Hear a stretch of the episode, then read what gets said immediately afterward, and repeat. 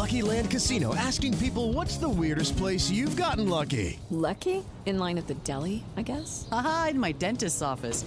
More than once, actually. Do I have to say? Yes, you do. In the car before my kids' PTA meeting. Really? Yes. Excuse me, what's the weirdest place you've gotten lucky? I never win and tell. Well, there you have it. You can get lucky anywhere playing at LuckyLandSlots.com. Play for free right now. Are you feeling lucky? No purchase necessary. Void where prohibited by law. 18 plus. Terms and conditions apply. See website for details. The following podcast contains explicit language. I want to tell you my secret now. I see dead people. Soylent Green is people! No. I am the Rosebud. What's in the box? You maniac! You blew it up! Damn you all to hell! Hello, and welcome to this week's episode of Spoiler Specials. I'm Sam Adams, the senior editor at Slate, and this week we're spoiling The Lovebirds, the Netflix comedy about a couple, played by Kumail Nanjiani and Issa Rae, who are on the verge of breaking up when they suddenly find themselves on the run from the law and reconnect over a wild night in New Orleans.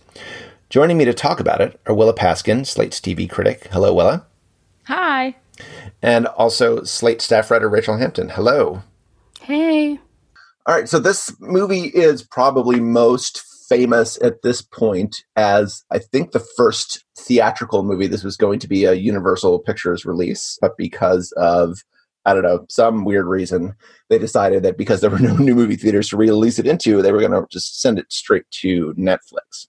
So it's sort of a famous, you know, historical footnote in that respect. And maybe we'll talk a little bit about if that makes a difference later on. But just to start kind of in the usual place, would you recommend this for people who uh, are have a couple, I guess, 87 minutes or so to fill on a quarantine night? Um, well, I'll start with you. Well, you know what's interesting? This movie is like not very good, but the thing that's sort of surprising about it is the thing that I thought it was actually sort of good at is a thing that other movies are terrible at, which is like the jokes they say to each other and like their actual dialogue when they're just joking around is like pretty good. And maybe it's just because Kumail Nanjiani and Issa Rae are funny and they did it.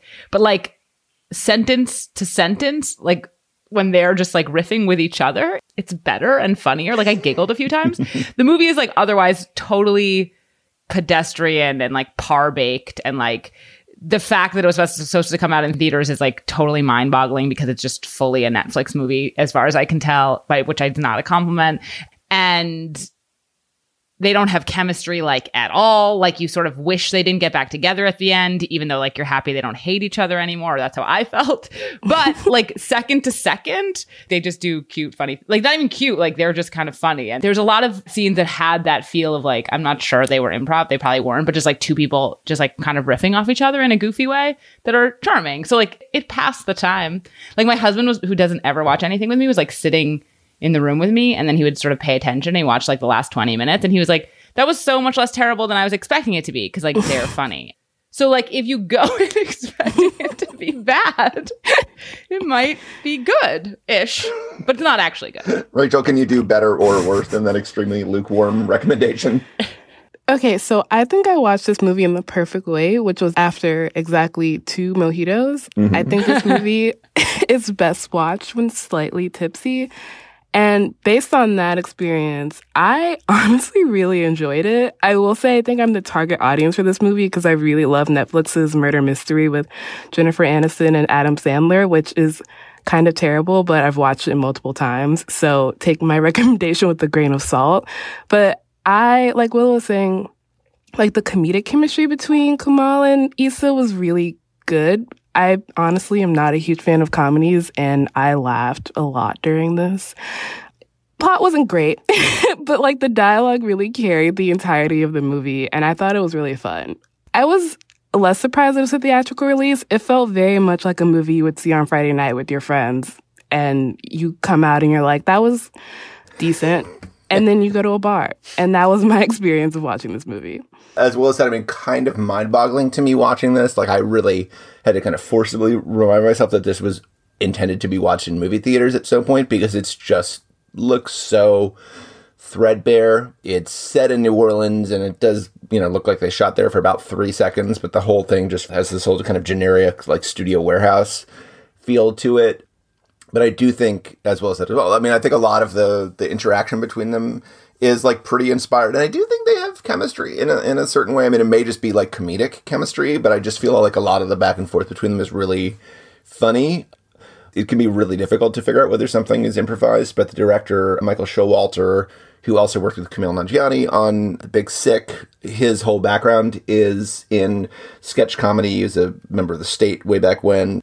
You know, I think that's the kind of thing he leaves room for. He's certainly not any kind of visual stylist. I mean, I think if anything kind of drives this movie and makes this worth watching, it's it's the way it just lets um, the two of them kind of do their their comedic thing. This movie does it's kind of a slightly interesting thing um, in that it's kind of starts off in the place where another romantic comedy might end and basically gives us the entirety of their this couple the names are, are Gibran and Leilani. The entirety of their falling in love their meet cute is compressed into the first you know 90 seconds of the movie kind of over the credits. So we have you know the two kind of running into each other. We pick up with them right after their first hookup and they're kind of deciding whether or not they're going to go their separate ways and it's like no let's have breakfast let's go for a walk in the park and you just get the sense of you know, Issa Rae has this great sort of flooding, like I just fell in love with you smile. That's all kind of crammed into the beginning of the movie, and then there's just a smash cut to four years later when they're in, in the middle of the fight. I mean, I will say, ask you, but like, I mean, did you buy first of all that first section? Did these feel like, you know, people who are falling in love have fallen in love because otherwise we don't care whether or not they're going to get back together? For me, that sort of formula just like works even if I don't buy it like I don't actually think they sort of ever sort of make sense as a couple. Like one, you know, there's like it's like three minutes of them like talking about crudité. A.O. Scott in his sort of eviscerating review of this movie, like really it was just like you're in New Orleans and the only things you connect about are like crudité and a Katy Perry song. Like, please. And I it was very snide, but I like took his point. It is like the montage in the middle of like another romantic comedy where like I'm always like that works for me. Like it doesn't matter. Like it could almost be like a chipmunk and like an otter doing that. I would always be compelled by like that soundtrack. I'm like, I understand the beats that this movie is doing, and this is sort of cute, although sort of cringy. Like, but it doesn't even matter. Like, it's just setting it up. I'm like, I get it. You're a couple. But then like the smash got to them hating each other. Like, I found them hating each other so much more plausible than them liking each other. I think also Kumail Nanjiani is like very funny, but I'm not like sure Schmoopy is like really in his toolbox. It can be in the right circumstances. Like The Big Sick, a good movie, but like there's something just like a little too normal about the opening beats. Like it's not his strength. Like I think Issa like is like is such a glorious romantic comedy heroine. She could fill that role like really nicely with her beam, you know. But he's got something else like more acid going on and I, like them fighting i'm like this seems more like you're saying also their fight was kind of incongruous like there wasn't enough i mean this is the thing is like this is why the whole movie comes down to just like their sort of like patter because there's no like emotional heft. Like the thing they're fighting about doesn't really make sense. Like, you know, they sort of say like he doesn't ever want to go anywhere or he doesn't ever want to try, but it's all sort of shorthanded and you're not sure like they really get it either. But I did like buy them as fighters. That's almost the only interesting thing about the movie is its structure. So like to just have that like 6 minutes in all fall apart. Like that's kind of like the only like pickle, you know, like I mean, and, and like the pickle in a sandwich, like the only like surprising taste element in the whole thing is like that structure. And I liked that, I guess. That's what I'm saying by insulting it a lot. I also totally bought them fighting. I kind of bought them as the couple whose main love language is just endless bickering. And so I guess the beginning of it, I was kind of like, oh, this is cute. I kind of want to know what was going on before this. Kind of just the most recent thing I saw Issa in was the photograph. And so seeing her again in this kind of romantic context, I again immediately bought into it. I agree with Willa, she could do pretty much anything. Yeah, Kumail falling in love wasn't necessarily, I was like, I feel like I'm waiting for you to make like a funnier joke or for this to go wrong somewhere. Like something's gonna happen. And then launching immediately into fighting about like the amazing race was like maybe the funniest part of the entire movie. So yeah, I bought them more as like a couple continually on the verge of breaking up, but just kind of never committing to breaking up. I also never really figured out why they were fighting. Like Kumail's theoretically taking too long to make a documentary and Issa's obsessed with social media, but that doesn't really track as something to break up a four year relationship over. So I wasn't fully convinced they were going to break up. How'd you even get into a four year relationship if you are fighting about like do you know what I mean? Like they just Yeah, like yeah, it yeah. made it seem like they were just like fundamentally incompatible in some way that it's like how'd you get here or this isn't serious enough. Mm-hmm. Right. Interrupt. Last night I was watching Love Life, which is the new kind of Anna Kendrick series. It's on HBO Max as of today, and that has a similar like where you know the relationship's in trouble when one person accuses the other person of looking at their phone too much, and that's obviously not like a new phenomenon, but it just feels very like tropey at this point. Like that's that's the big warning sign is when phones become an issue. Yo, every relationship in America is doomed if that's the issue. None of us are gonna survive. I like selfishly enjoyed their fight just because I, you know, I'm a big sort of like documentary buff. And there's a, a bit where they they're fighting over the documentary that he's making versus the reality shows that she watches, and he thinks that his documentary is superior, but then she catches him out that he's never actually even seen this reality show, and she has a line at one point that's like, "You make documentaries; those are just reality shows that no one watches." and I was like, "Okay, I can't wait until this movie is actually on Netflix and out of the screener's head, so I can make a GIF of that and like start tweeting it at people," which I did. Um, so uh, moving on, the two of them they're on their way to this party. In the car on the way there, they kind of reach the point where they realize like, oh shit, we're done. Like we not only are about to break up, but we should have broken up like some amount of time ago. And that is when their car gets uh, hijacked by Paul Sparks playing this white man who says he's a cop, doesn't like flash an ID, but goes up and says, "I'm a cop. I'm chasing that bicycle courier." Well, they Um, already hit the give me your bicycle courier. Didn't they like Yes. hit a guy? They hit Yes. the bicycle courier Yes. Who comes so they like almost killed someone and then this guy Yeah. takes over their car and is like Yes. he's a bad guy, let's go catch him. And they assist him in Yes. catching him. Yeah, I didn't buy that. I Yeah. was like, Yeah, I totally. like someone like Issa, I don't know. Speaking as a black woman, if a cop jumped in my car, I'd be like, "Get the fuck out! Like, what are you doing?" Yeah, it was like a very shady situation. You wouldn't just I don't think you would just be like uh, yes, like we'll do whatever you say, officer. Like he Yeah, needed and to, it's, like for me, it would be like one thing if they were kind of, you know, intimidated into it, if he, you know, Yeah. flashed a gun or a badge or something. But not only that they like let him in their car and take over, but then they're like enthusiastically helping him. Like, oh, turn this way. He went eastbound, and it's just like, oh, they're way too into like. I know they're both like pretty bougie characters. They just seemed way too into like, you know, playing cop with this guy who's given them no proof he's actually a cop this is not a movie that's particularly engaged with with plausibility, but that was definitely something that threw me out of it, like right at that moment.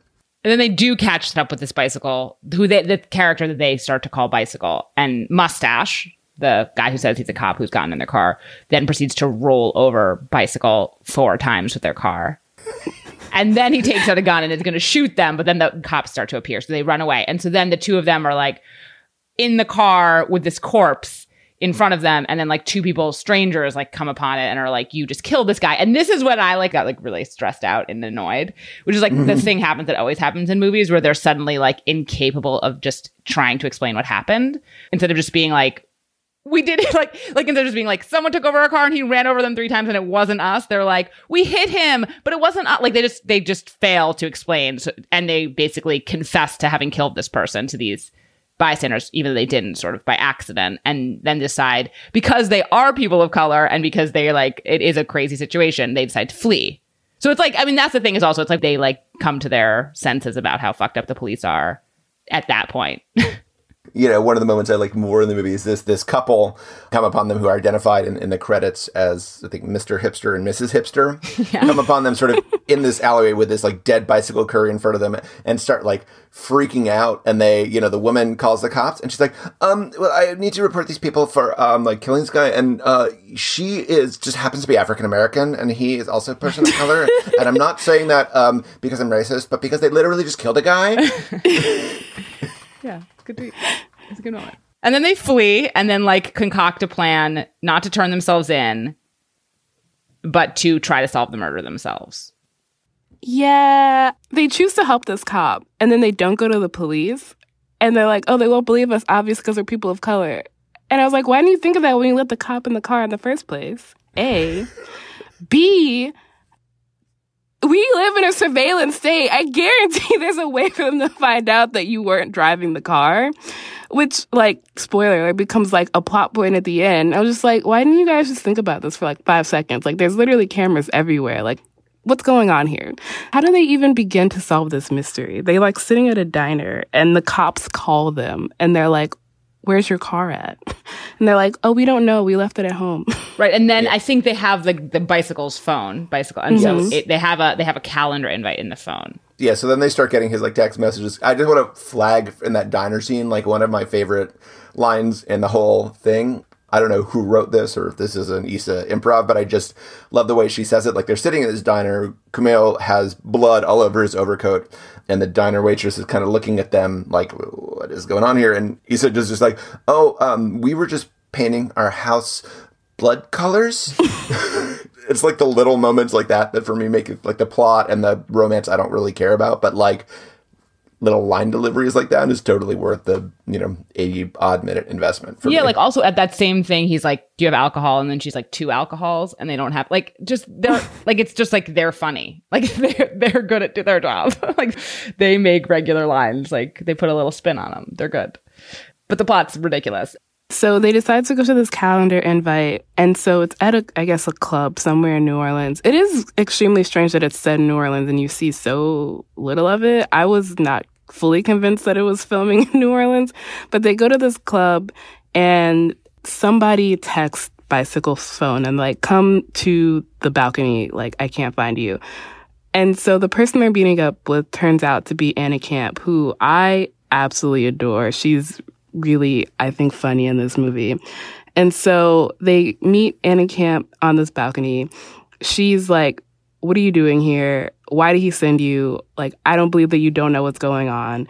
They end up walking to an alley like a bunch of dumbasses and get hit over the back of the head. And they wake up in like somebody's barn. Basically, Kumail and Issa find out that Bicycle is uh, blackmailing Anna Camp's husband, who's a congressman. And so they're trying to talk their way out of the situation while not exactly knowing what's going on. And there's this really weird spiel that Anna Camp goes on about bacon grease, where she's gonna torture them with hot bacon grease. Was it just me or did that bacon look entirely CGI? That was one of the few moments where I was like, what the fuck is happening in this movie? This whole scene is really weird because they have to tell her what's happening and she's threatening them to pour baking grease over the hand. She's like, or you can pick some other undisclosed option. Like it's very like movie villain where you're like, why are you giving them like all these choices? So like Kumail picks the other choice and the other choice is like basically getting hit in the chest by like a horse. but then as he's being hit in the head with the by the horse, he's like to Issa, he's like, take the bacon grease. But I'm sorry, like getting hit in the chest by a horse is significantly better than getting bacon grease all over your face. Like no matter what. So it's just like it was just like weird that then she's like, yes, like scald my face with like a frying pan of bacon grease. But obviously that's about to happen. Like she breaks free and they like beat them over the head with the frying pan and escape. She's talking about like, and I've, you know, figured out like who's behind this whole like conspiracy, and I have written their name and phone number and address neatly down on this piece of paper that I'm holding in my hand and will drop later in the scene. And it's just like, what? like, you couldn't do another draft of that like that. you just got a post-it note with the next like plot step. With Lucky Land slots, you can get lucky just about anywhere. Dearly beloved, we are gathered here today to. Has anyone seen the bride and groom? Sorry, sorry, we're here. We were getting lucky in the limo and we lost track of time. No, Lucky Land Casino, with cash prizes that add up quicker than a guest registry. In that case, I pronounce you lucky. Play for free at LuckyLandSlots.com. Daily bonuses are waiting. No purchase necessary. Void where prohibited by law. 18 plus. Terms and conditions apply. See website for details. Uh, hold that thought and let's take a quick break. As you may know, a lot of media companies are struggling right now, and Slate is no exception. So now, more than ever, we'd really appreciate your direct support for all of Slate's entertaining content and important journalism. You can do that by signing up for Slate Plus. It's just $35 for your first year, and you'll get ad-free podcast and access to exclusive shows like Dana Stevens' classic movies podcast, Flashback. Slate Plus members won't hit a paywall on the site, so you can also enjoy all of Slate's journalism without worrying if you've reached your article limit. So if you'd like to support Slate, go to slate.com slash plus and join Slate Plus today. So for the next plot, they go to like basically what seems like a frat house where they're like packaging these blackmail packets, basically. like, they're just there's a bunch of dudes and they break into the house and are like hiding in a bedroom. And I think actually my favorite scene in the whole movie is the one where they um, interrogate one of these frat boys. Like they sneak in through the window and he finds them in his room and he starts freaking out and they start kind of interrogating him and trying to put on this like tough guy act. And this is the point where I think, you know, the movie is making the point that this is a couple that's been together for years and they may have been on the verge of breaking up, but they also have all this kind of history and rapport with them. So like, well, you mentioned the fact that they just, you know, they're calling the courier bicycle and the murderer mustache. And that's not ever like a discussion they have. Like they just, one of them just says, oh, what happened to bicycle? And the other one says, oh, but, but mustache. And it's just like they don't need to explain that to each other. And at you know one point they're like yelling at the strap, like, "Who does bicycle work for?" And she's like, "What? What are you talking about?" So they just start going on these weird riffs where they're both trying to act like a sort of tough and mean, but then they're going on these weird diversions about like how important it is to recycle and stuff, and just the way they're kind of picking up what the other one is putting down is really comedic timing and two really funny people like working off each other, but it does also remind you like, oh, this is like a couple of people who like really know each other and can work well together when they're forced to. I think this interrogation scene was also hilarious because of the many names that Issa Rae calls this frat boy. Like she calls him little Brett Kavanaugh or like baby date rape. I was just like, this is fucked up, but also absolutely hilarious. Do they get some information from him, right? Like we do actually extract information that like basically they figure out that bicycle was like trying to blackmail. So bicycle's like the ringleader and yeah, in the middle of this interrogation, Mustache comes in and starts murdering everybody. And they hide in the closet and avoid getting murdered. At that point, they do have figured out like where they're supposed to go. Why do they know where they're supposed to go? Oh, but they, they, they like steal a packet? Yeah, and there's like a QR code on Bicycle's phone that will like get them into some what turns out to be this kind of like eyes wide shut like sex party. They have to unlock Bicycle's phone. So there's a guy that Issa is kind of flirting with that Kumail's like, I don't like the way you look at him. But apparently he's a tech genius and can unlock phones. And so they need to get into Bicycle's phone to find out where they need to go next, I guess, because they have this packet of photos that looks like it's from a cult. And they're like, we don't know what the fuck to do. Like, we can't get into this phone.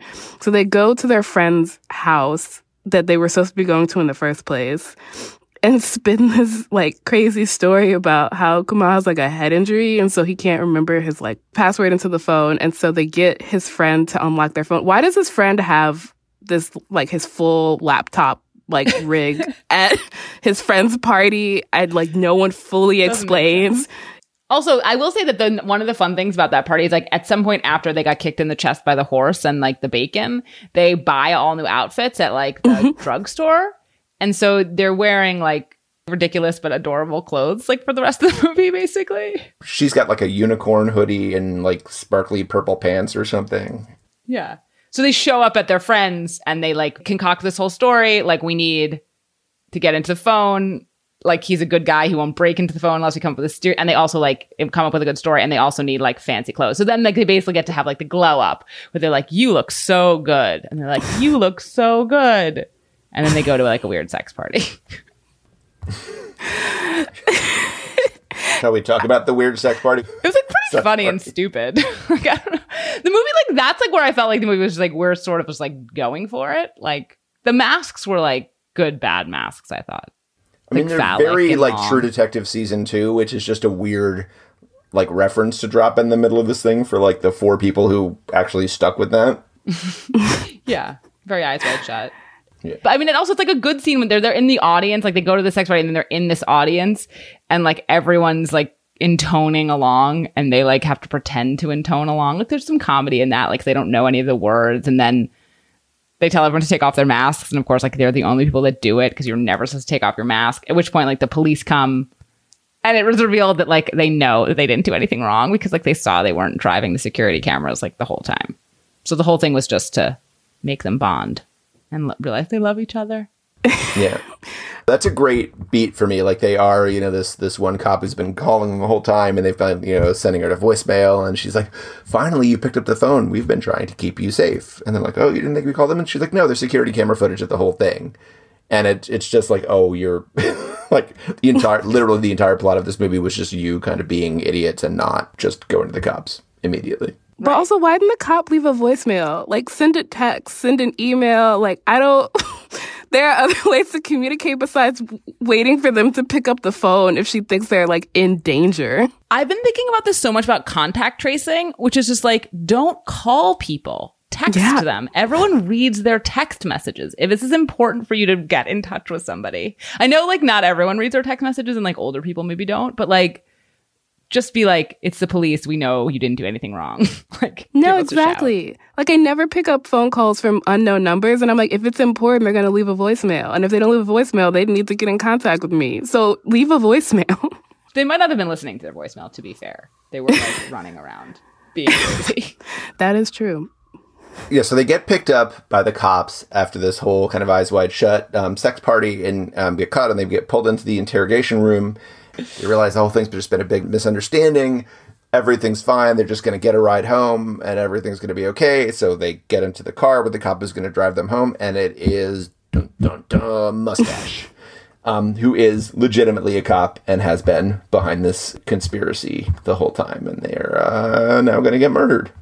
He does like a freelance gig for the sex club because it pays him and his partner was bicycle and then bicycle like tried to blackmail them and got too greedy so he had to kill bicycle and he's sad about it. So then basically right like he keeps them in the car and goes and like does some stuff so they have some time to like use the cigarette lighter to free themselves and then they like pretend they're not free and wait way too long until he's just about to shoot them to fight him and they like manage to not kill but like send mustache into the water at the marina that they're being killed at and they win they survive So she shoots him and then like Kumail hits him over the head with something, but then the cops show up and he's alive.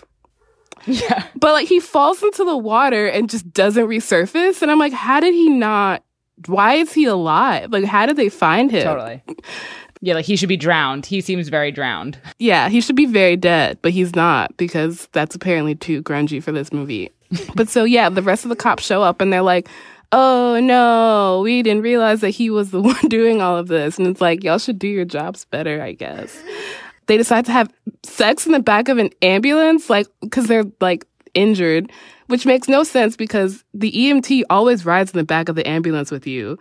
And also, the EMT driving can see everything in the back of the ambulance to make sure that you're not actually hurt. So, like, they decide to get back together and they're like, our first thing to do to spice up our relationship is to have sex in the back of an ambulance. And I'm like, that's not going to work out for you. Like, this is not going to, this doesn't, this isn't how this works. I've ridden the back of an ambulance. Everything else in the movie is entirely plausible. Just that part that doesn't work. but it's like also part of the weirdness of like the way that the what's wrong with their relationship is underdeveloped because there's like in the first fight they have like when you first come into them fighting when they're fighting at the amazing race like right after they've had this schmoopy montage and then it like cuts to four years later and they're fighting it is all this intimation that they don't have like freaky sex and like that's what's wrong with their sex life but like like it's just so half baked like that's not like a real idea and then when they're at the friend's house and trying to get the phone unlocked and getting their clothes all like fancy again they both have conversations where with other people who sort of describe how like how much they love each other so like the tech guy who Kumail's character is jealous of is like, oh, Issa talks about you all the time. I'm just like refusing to call them by the names they have in the character names in the movie. Um, and then, and meanwhile, like Issa's best friend is like, they're both like, no, you have the perfect relationship. And Issa's like, you have the perfect relationship. She's like, oh, no, not at all. It's like all just for show. And like, you, you seem like you guys have freaky sex all the time. And she's like, oh, that's all just for Instagram. Like, that's all just for social media show. Everything is like half done in like actually what's happening in their relationship. So they get back together, and I was just like, you, I'm so happy you guys got back together for like a month. Like that's how that was like the thing feeling to me. It was like relationships that start under intense circumstances never last, like to quote Speed. And like that was just like what this was. Like you're gonna like honey up for like six months and then you're gonna just be at each other's throats and you'll just be like, oh right, that time we were gonna break up because we don't like each other very much.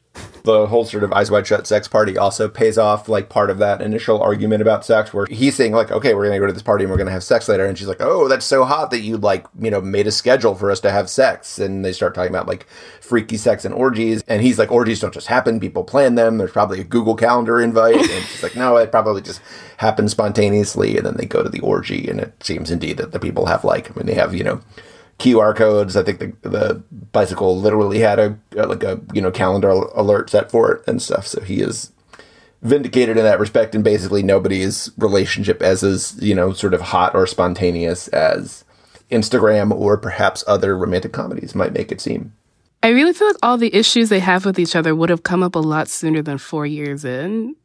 These feel like very early on issues, and yet here they are four years later, theoretically fighting over Instagram, which seems weird. It takes people a long time to break up sometimes. I don't know. True. But so the ending credit scene, they end up going on the amazing race, which is apparently how they introduce sparks into their relationship. Some people have kids. They go on to win the amazing race. and then like the very last, like the button is that like they have to ride horses, which because like Yeah. and you're like, that's not really funny. Like that was like a little like you're like, that's not what's good about this movie. Like that's just like a bad sitcom joke. It's very bad. You know, there we are. They're together.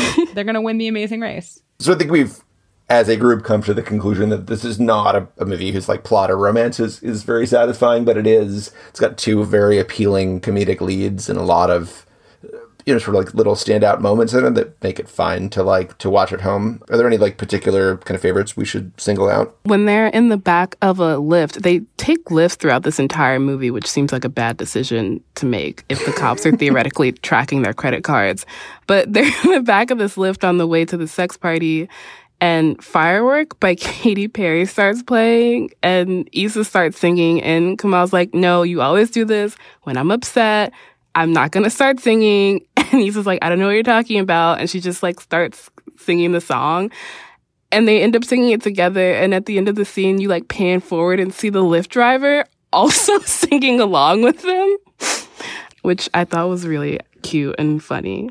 Is this the one also where she like keeps making fun of him for like having his ride share open? Like the first time they get in like in a car, like they are with another couple who she like loses it on because they're all schmoopy. But like that's like a funny conceit that like he just like forgets to turn off his like there's right, like, like, we're running we're running from the cops and you chose a shared ride and he's like I had, I had it set to that at the default. I just didn't turn it off. Yeah, exactly. Yeah.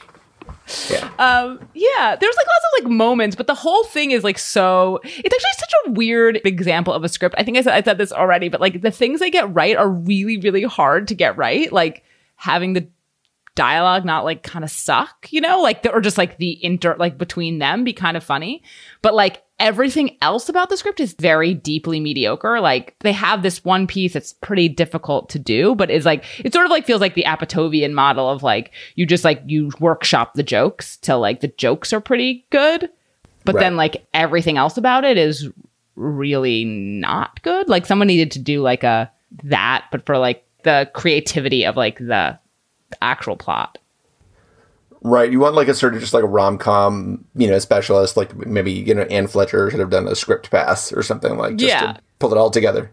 The bones are bad. You know what I mean? Like cosmetically it's okay, but like the bones are broken.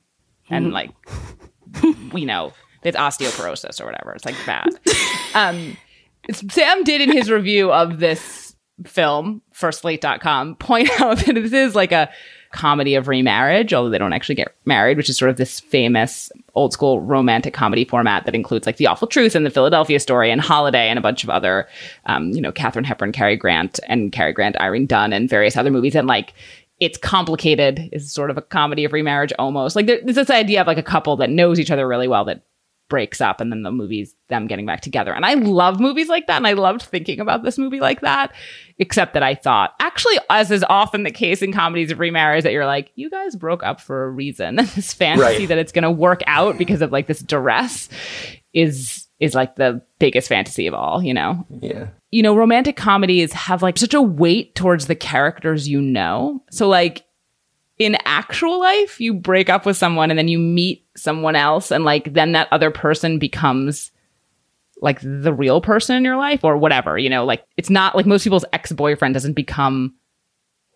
their forever partner, but because of the way that like our familiarity works. Like that is so often the thing that romantic comedies fall back on. So like in High Fidelity, it's the dude that's been lurking around for the whole thing, like her ex-boyfriend that is like really her heart song or this Anna Kendrick show. Spoiler, like I have not seen the last two episodes of the show, but I would bet you a gajillion dollars that the opening dude that she's with and then breaks up with is going to reappear. Like he's just too lovely. So Yeah. It's very hard to wrap your head around like, oh, the best person for them would be the person who's not in this movie or like is in this movie in the last four minutes. Like that doesn't make sense in a script way. So as I mentioned at the beginning, like this is a movie. This was supposed to be a theatrical movie. This was a big, you know, Universal summer release until there were no summer releases, and then it ended up on on Netflix. You know, one of the issues that's kind of going to be ongoing through this, you know, this COVID nineteen pandemic is whether these kinds of movies are going to make their way back into theaters, or whether you know, the rom com, the kind of mid budget comedy, which has been sort of slowly drifting towards Netflix and streaming debuts to begin with, whether its its day in movie theaters is just done and theaters are just for kind of superhero movies and, and blockbusters. Um, is this a movie that you wish you had seen even not necessarily on the big screen, but just like with an audience? Do you think it would have uh, we would have liked it more in that context, or is this just this already belonged in your Netflix queue? I kind of missed the audience laughter. I think there were parts where I was like, this moment definitely would have gotten like a pretty big laugh in theaters. But I watched it with my roommate, which kind of simulated the experience of being in a theater. I'm not mad I didn't pay $20 to see it in a New York theater, but I definitely think that this is more of a like when we can actually have friends over again. This is a movie that you would watch with like a group of friends rather than something I would pay to go to a theater to see. I mean, there's sort of like a catch 22 here, which is that like a movie like this would definitely be better in theaters, but that's not because it's good. That's because theaters make things that are bad a little better because like it's a fun experience. And so other people are having a good time. I am saddened that like romantic comedies are not a thing that I mean, they are obviously a really a thing on Netflix, but that romantic comedies have sort of become this like stepchild of like theatrical releases. But part of the reason that's happened is because they're not that good. Like a lot of them are extremely rote and not inspired. And like every so often you see a really good one, like plus one or something, and you're like, oh, that's much better than all these other ones that are totally like will do the trick, but like you kind of can watch them like a uh, half paying attention and like skipping around on Netflix and have a good time if you had two mojitos or like with friends or like can fall asleep to them. Like you can just use them however you want. Like this is not worth the twenty dollars. So how can you be bummed that this movie in particular like isn't in theaters? It just seems like so designed for this exact purpose. I want romantic comedies just to be better and then come out in movie theaters. But like at the same time, probably this would have been more fun to see in movie theaters because like you'd have had popcorn and like other people in the audience would have like been saying funny things and laughing. You know, that still doesn't change like the actual quality of this product. I mean, also the thing about the quality of this product is also interesting is like both of the leads actually did added so much to it. like, and so it's almost like it's weird to say it's like beneath them because they're like the only good thing about it. And it's very like they showed their work. Like you can really see what they brought to it, but it's still just like not good enough. Yeah, one of the things I wrote about in my review is is that I feel like one of the reasons watching this movie why it's so clear how great particularly Issa Rae is is because the movie is not up to her level. So she's just kind of walking all over it, like just, you know, doing a dance and like knocking things out of the park while the movie's just kind of like trudging along on this very like pedestrian level. And I would, you know, I would love to see her in a movie where like she kind of has to like work to be as good as it is, or at least like there's like more of a back and forth rather than like a movie that doesn't let it run away with it quite so easily. Like if there's an actual script and not just like them being funny as like like like no like please rescue us and make this scene funny. Like which they do very capably, but like it's not there. There's no like like the movie underneath is not there. Yeah, so hopefully she has a you know rom com script in a drawer somewhere, and she'll use her insecure hiatus to shoot it one day or something, and then we will get. or we should all just like watch Insecure. Yes. and be like on our There is also that, yeah. All right. On that note, uh, watch Insecure on HBO Max or anywhere else. that is our show. Please subscribe to the Slate Spoiler Special podcast feed. And if you like the show, please rate and review it in the Apple Podcast Store or wherever you got your podcast. If you have suggestions for movies or TV shows we should spoil in the future, or if you have any other feedback you'd like to share, please send it to spoilers at slate.com. Our producer is Rosemary Belson. For Willa Paskin and Rachel Hampton, I'm Sam Adams. Thanks for listening.